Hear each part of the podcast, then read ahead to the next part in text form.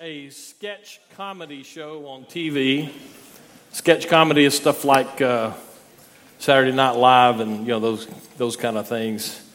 I used to watch this one on TV that every once in a while they would break into their series of sketches and show a guy sitting in a desk somewhere and he would say, "And now for something completely different." And so today is something completely different.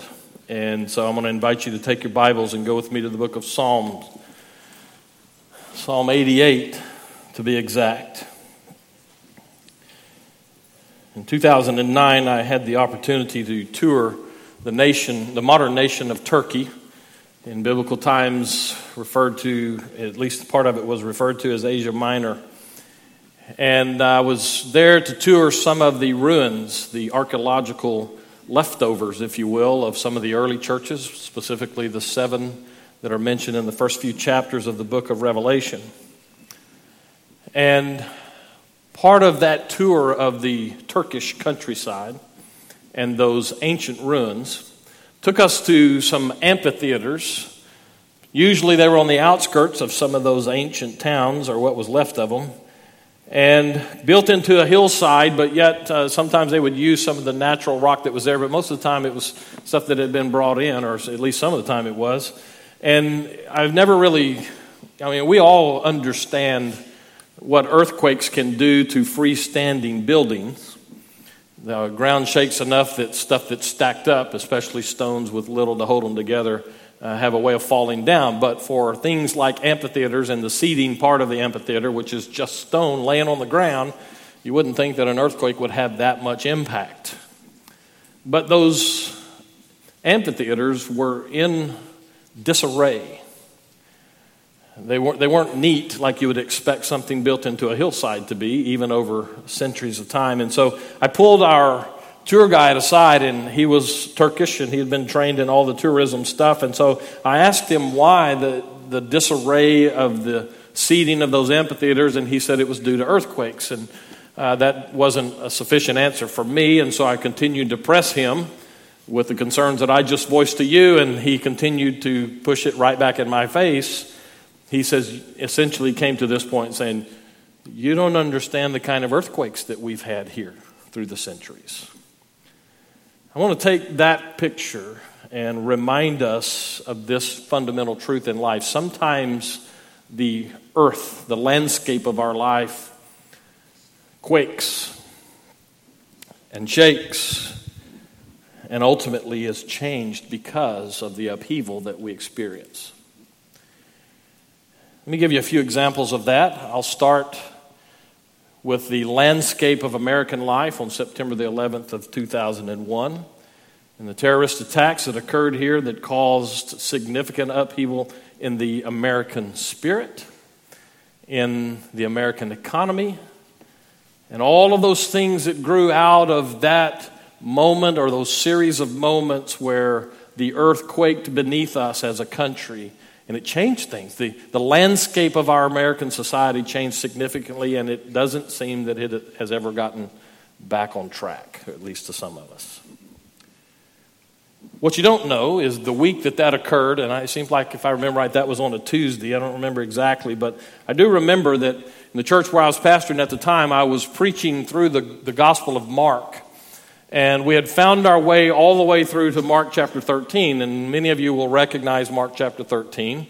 And uh, I will say that I, I think it's one of those passages that many interpreters in our time have taken and interpreted really in wrong ways and tried to make it say something that Jesus never intended for it to say. But uh, I found myself dealing with that passage as and it starts off in Mark 13 where Jesus and his disciples are walking on the Temple Mount and they go past and they're remarking to him of how incredible the, the building is of the temple. And Jesus makes one of those earth shaking kind of statements that there is coming a day when no two stones will be left one on top of the other. And what Jesus seems to have been referring to primarily was what would happen in AD 70 when the Roman armies would come in and do some earth shaking of their own and totally overthrow that part of the Jewish life that was their religious center. And the stones of the temple were, in fact, knocked over. A cataclysmic kind of national identity moment for the children of Israel. That wasn't the only one in their history, though, for some of this earth shaking about which we speak. Two of the great um, prophets of the Old Testament, both Jeremiah and Ezekiel, were called and pressed into service by God with the people of Israel during a time when they were experiencing some of that earth shaking stuff of their day. As the children of Israel were taken off into exile in Babylon, and God uh, spoke into that through these two um, prophets, speaking to the necessity of that as a way to check their religious running afoul. Horrible time for them as people to be exiled, these people of God, these chosen ones, God's hope for the earth, as they would have said of themselves, to be taken away as slaves and having to live in a distant land. Earth shaking stuff. Which brings me to Psalm 88, because this is another one of those times in the life of at least one of these children of Israel that we find the psalmist says, and, and by the way, I'm going to read this whole psalm, and I don't do that very often, uh, the stuff of this uh, length, but I, I, think it's important that we get the depth of the disorientation here. The word disorientation, as I use it from this point forward, is intended to, to capture that earth shaking kind of moment in our life when it throws our spiritual equilibrium off. And so the psalmist writes in Psalm 88, verse 1 O Lord God of my salvation, I cry out day and night before you. Let my prayer come before you. Incline your ear to my cry. For my soul is full of troubles. My life draws near to Sheol. I'm counted among those who go down to the pit. I am a man who has no strength, like one set loose among the dead, like the slain that lie in the grave, like those whom you remember no more, for they are cut off from your hand. You have put me in the depths of the pit, in the regions dark and deep. Your wrath lies heavy upon me, and you overwhelm me with all of your waves. And then he writes Selah, which essentially means, okay, so let's, let's take a break here. But not for the sake of relaxing, it is a take a break for the sake of reflection. So the psalmist has just laid out his charge against God. You're doing this to me. You're the one who disorients me.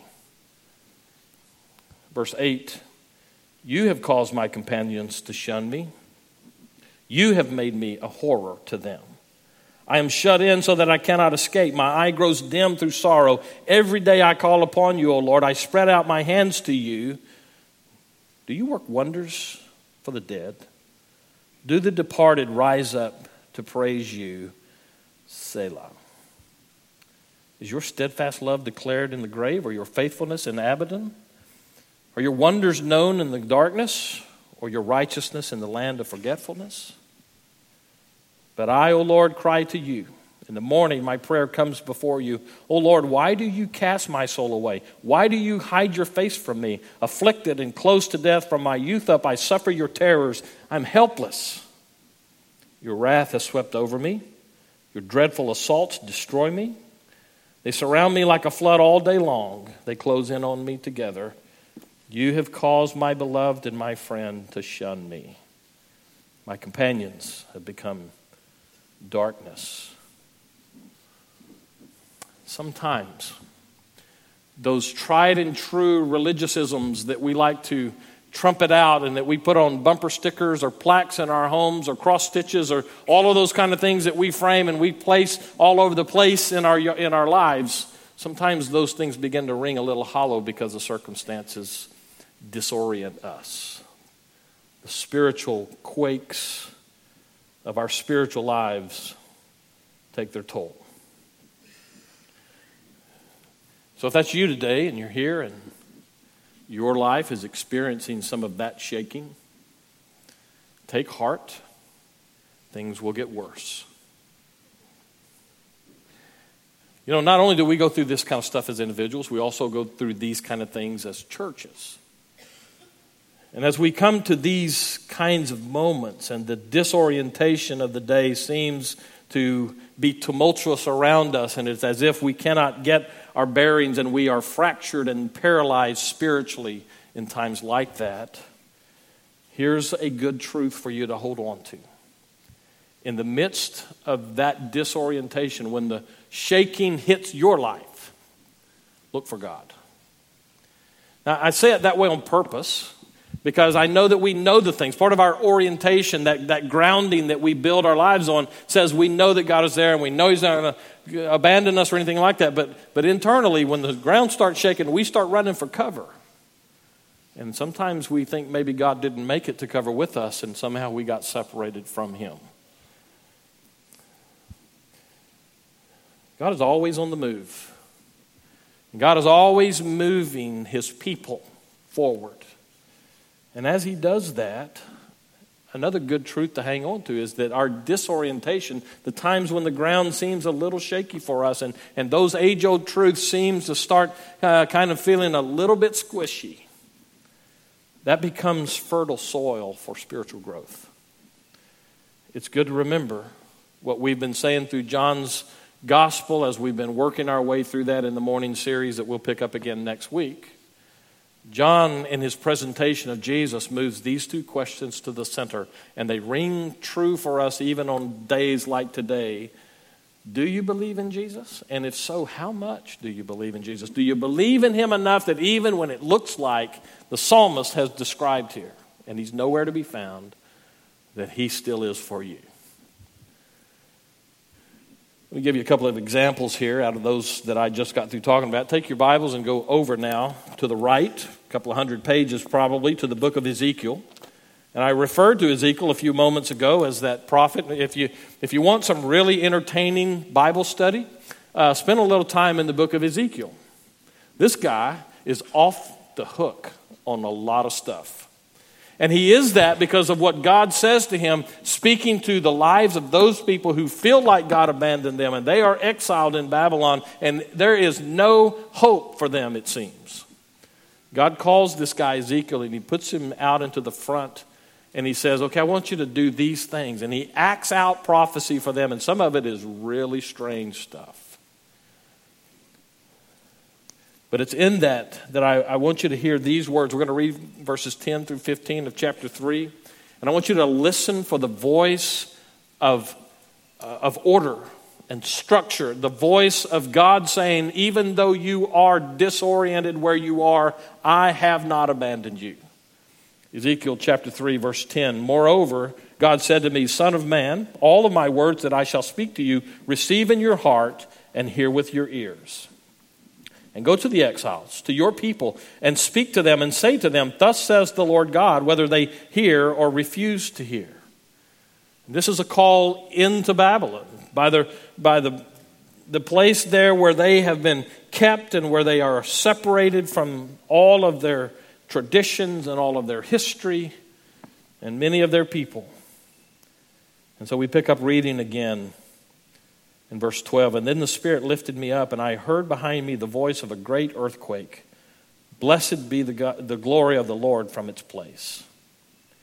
It was the sound of the wings of the living creatures as they touched one another, and the sound of the wheels beside them, and the sound of a great earthquake. The Spirit lifted me up, and He took me away, and I went in bitterness and the heat of my spirit, the hand of the Lord being strong upon me. And I came to the exiles at Tel Aviv, who were dwelling by the Chebar Canal, and I sat where they were dwelling. And I sat there overwhelmed among them seven days. And the picture that we have is those exiles who have been divorced from God's presence, so they believe. God puts his hand on his man and he says, You go represent me and those people so that they might know that I haven't forgotten them. It's a good truth for us to hang on to.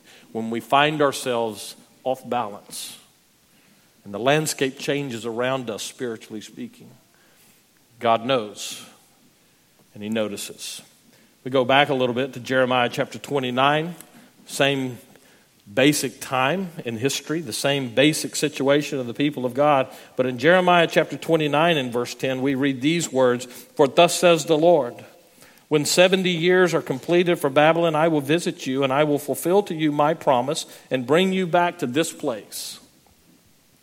For I know the plans that I have for you, declares the Lord plans for welfare and not for evil, to give you a future and a hope. And then you will call upon me and come and pray to me, and I will hear you. You will seek me and find me, and when you seek me with all of your heart. I will be found by you, declares the Lord, and I will restore your fortunes and, and gather you from all the nations and all the places where I have driven you, declares the Lord, and I will bring you back to the place from which I sent you into exile. And so, again, the voice of God through his man to a people in the midst of disorientation where their spiritual landscape has been rocked, God says, I know what I'm doing. I'm alive, and I'm for you in this. Which pushes me finally to Psalm 91. And in Psalm 91, just a couple of ver- uh, pages over from the last psalm that we read, first four verses, we find incredible words. These are some of my wife's life verses. Our daughter painted these words, or at least some of them, uh, on some rotten lumber and stuck them up on the wall in our, in our bedroom and they hold incredible truth for us in times of disorientation. Psalm 91, verses 1 through 4 He who dwells in the shelter of the Most High will abide in the shadow of the Almighty. I will say to the Lord, My refuge and my fortress, my God in whom I trust, for he will deliver you from the snare of the fowler and from the deadly pestilence. He will cover you with his pinions, and under his wings you will find refuge. His faithfulness is a shield and a buckler. And with those words, the psalmist drives the message home for us. Regardless of what the landscape looks like, God is alive. And He's for you. He's for you individually, He's for us as a church. A good truth coming out of that is that God never moves in disorienting unless he's also already provided the grounds for trust. Let me say that a different way. When your world seems to be shaking and falling apart, God has already done enough to give you reason to trust him. John says it, or we're saying it for John. Do you believe in Jesus? And if so, how much do you believe in Jesus? Do you believe in Him only when the snack gets turned into food for a multitude? Do you believe Him only when He comes walking across the stormy waters? Do you believe Him only when He heals you? Do you believe Him enough that when things seem to be out of sorts, you still trust Him? Question, I guess, is will you look for Him? Because the reality is, if you came in here today and you're not in one of those disorienting times of your life, you will be. Chances are good before the hour's over, you will be. And if not before the hour is over, before this week is over, almost certainly something will come your way individually that will shake you. Things come the way of churches that shake us. With that in mind, I want to invite Brian to come up, and he has some things to share with us. Let's pray. And so, Father, as we go from this point forward in this service, help us to look for you and know that you are for us. We pray for Brian in this moment that you would build him up in your strength and your grace in Jesus' name. Amen.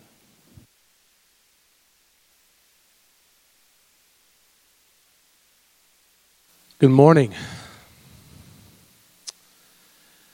If I could sum up Christianity in three words, I would say Jesus is Lord.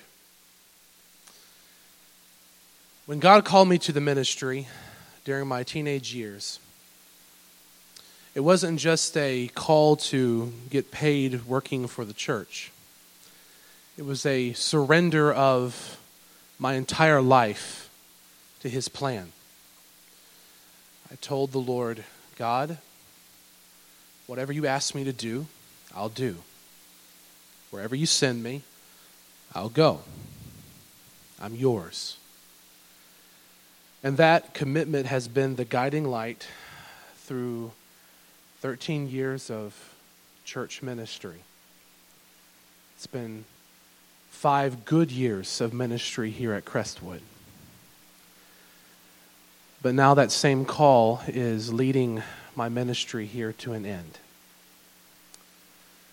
I want to give you a little bit of context for that decision. Early last year, uh, the Lord impressed on my heart to get ready for a transition. And that was all He said.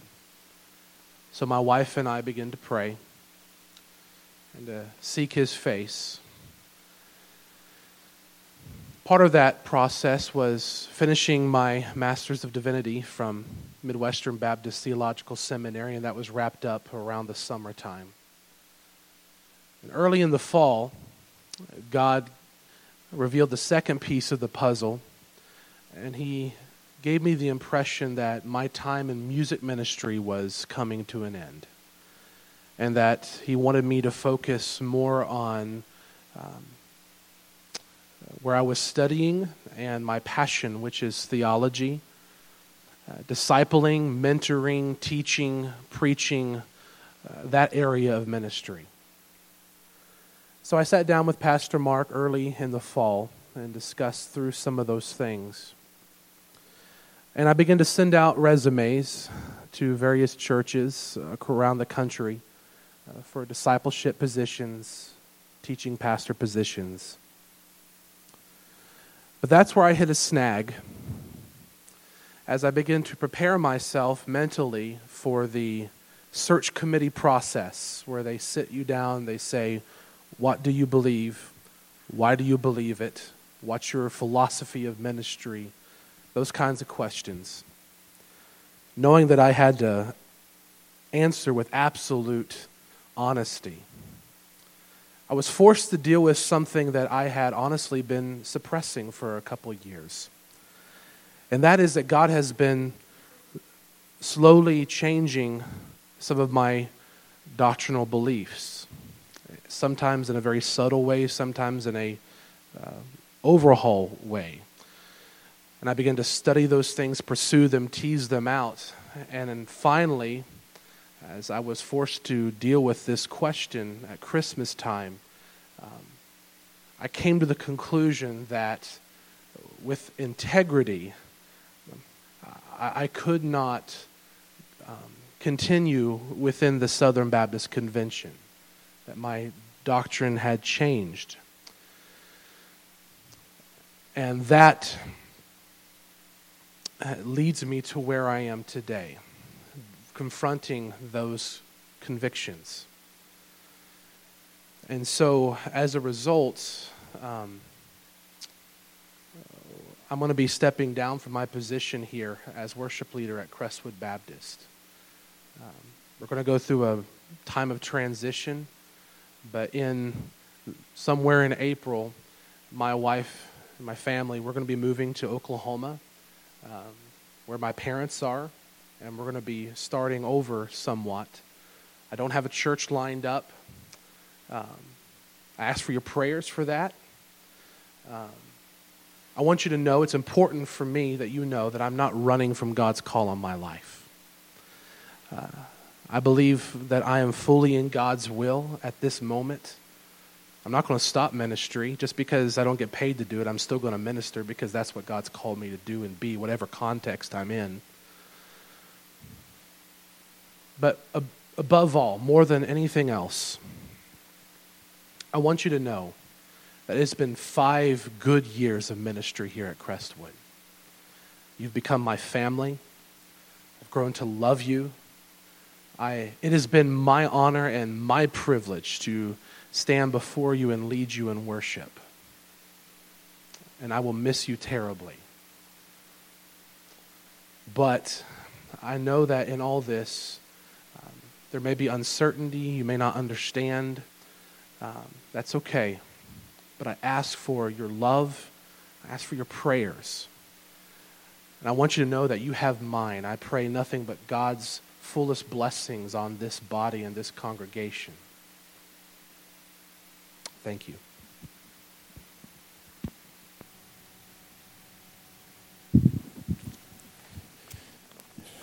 So I want to add a couple of things to what Brian has said.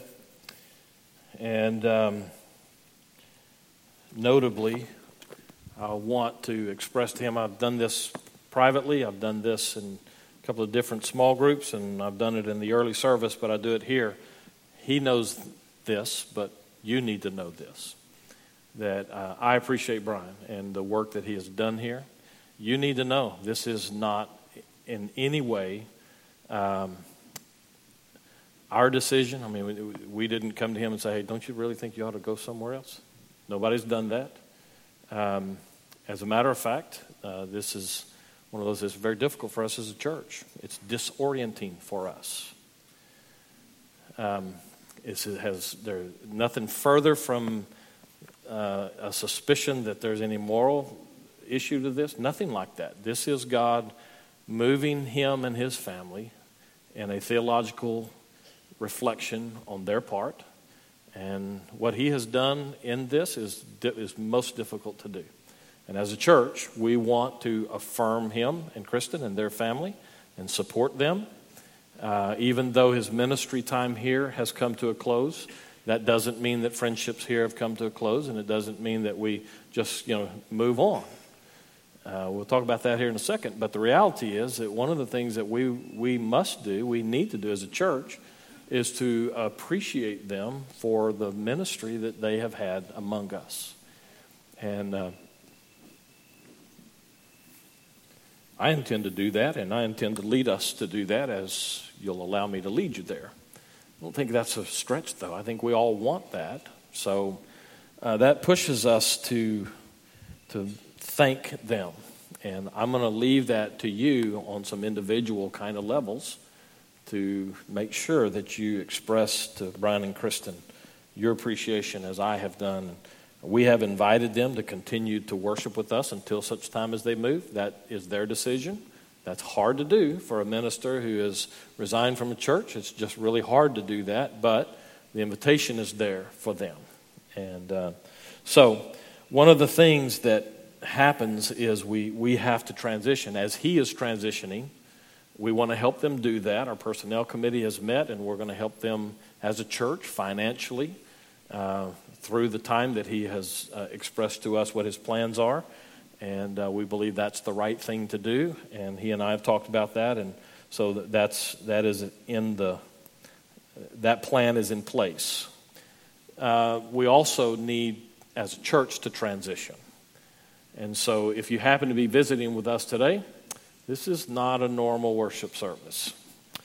Um, but I'm glad that you're here so that you can see how we function as a family in times of crisis, because every family faces crises and they have their own rules of how they do it. So, one of the ways that we do it is we kind of hunker down together and uh, we support each other, and that's what we're trying to do for Brian's family and for us as a church. And so, um, the first order of transitioning for us as a church and for them as a family has to do with those who have been active in the music ministry in Brian's time.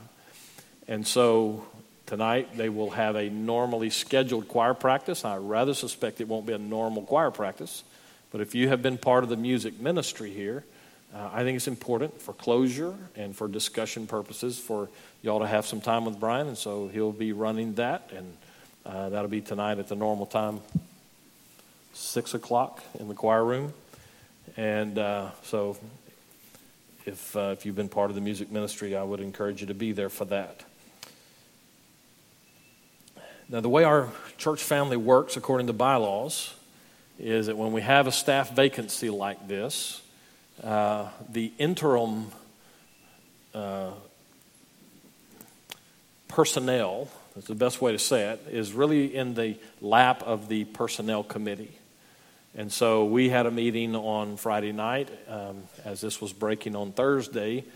Deacon's meeting was Thursday night, personnel was Friday night, and so uh, our personnel committee is beginning the process as they settle into this news that we've received. Uh, they will be bringing forward, okay, here's how we're going to do it. Okay, we're not going to give up doing music in this service. Brian and I talked about today's service, and some of the musicians are already aware what was going on, and so we didn't want it to be uh, a chore to get to the music service today. Next week we'll pick it up, and uh, we're committed to doing really good worship service with the music. We've always been that way, and we're going to continue to be that way. Uh, we're just going to have to feel our way through that, and we, uh, we'll, we'll, do that. The Personnel Committee is helping us uh, find those people who are going to help us do it.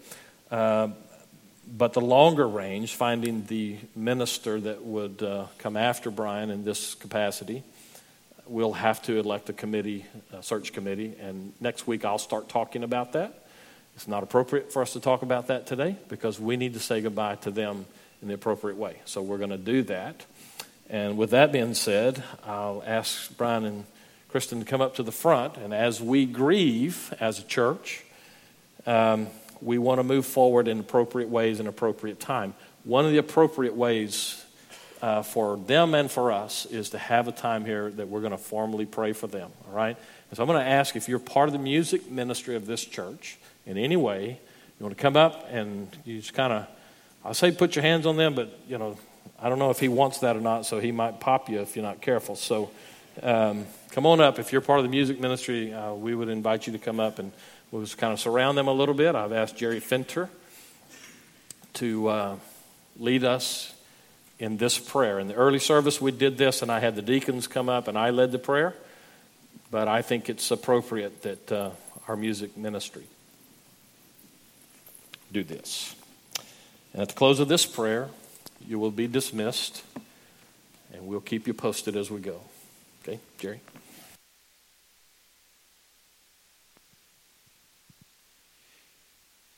Lord, you have been our dwelling place throughout all generations, and that promise stands firm even today. We may feel as if the the earth is quaking a little bit tonight, today. However, we know that we can stand firm on the solid rock, the foundation that we always know is firm, and that's you.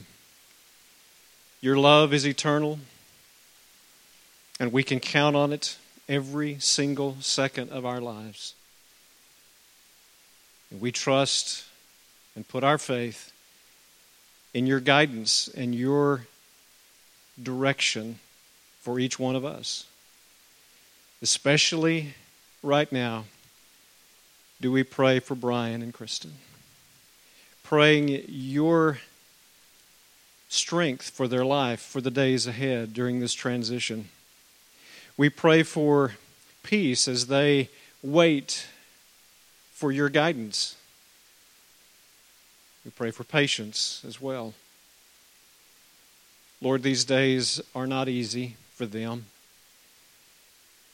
And we know that in the days to come, there, there may be times of, of grieving and tears.